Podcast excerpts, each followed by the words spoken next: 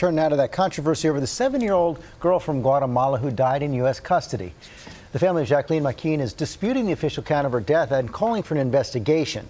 Officials said the girl had no food or water for several days before she crossed the border, but her father now says that's just not true, that she was fine before taking a 94 mile bus ride to Border Patrol Station where her temperature went over 105 degrees.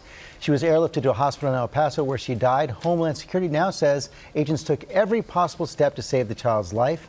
An internal investigation is underway. Hi, everyone. George Stephanopoulos here. Thanks for checking out the ABC News YouTube channel. If you'd like to get more videos, show highlights, and watch live event coverage, click on the right over here to subscribe to our channel. And don't forget to download the ABC News app for breaking news alerts. Thanks for watching.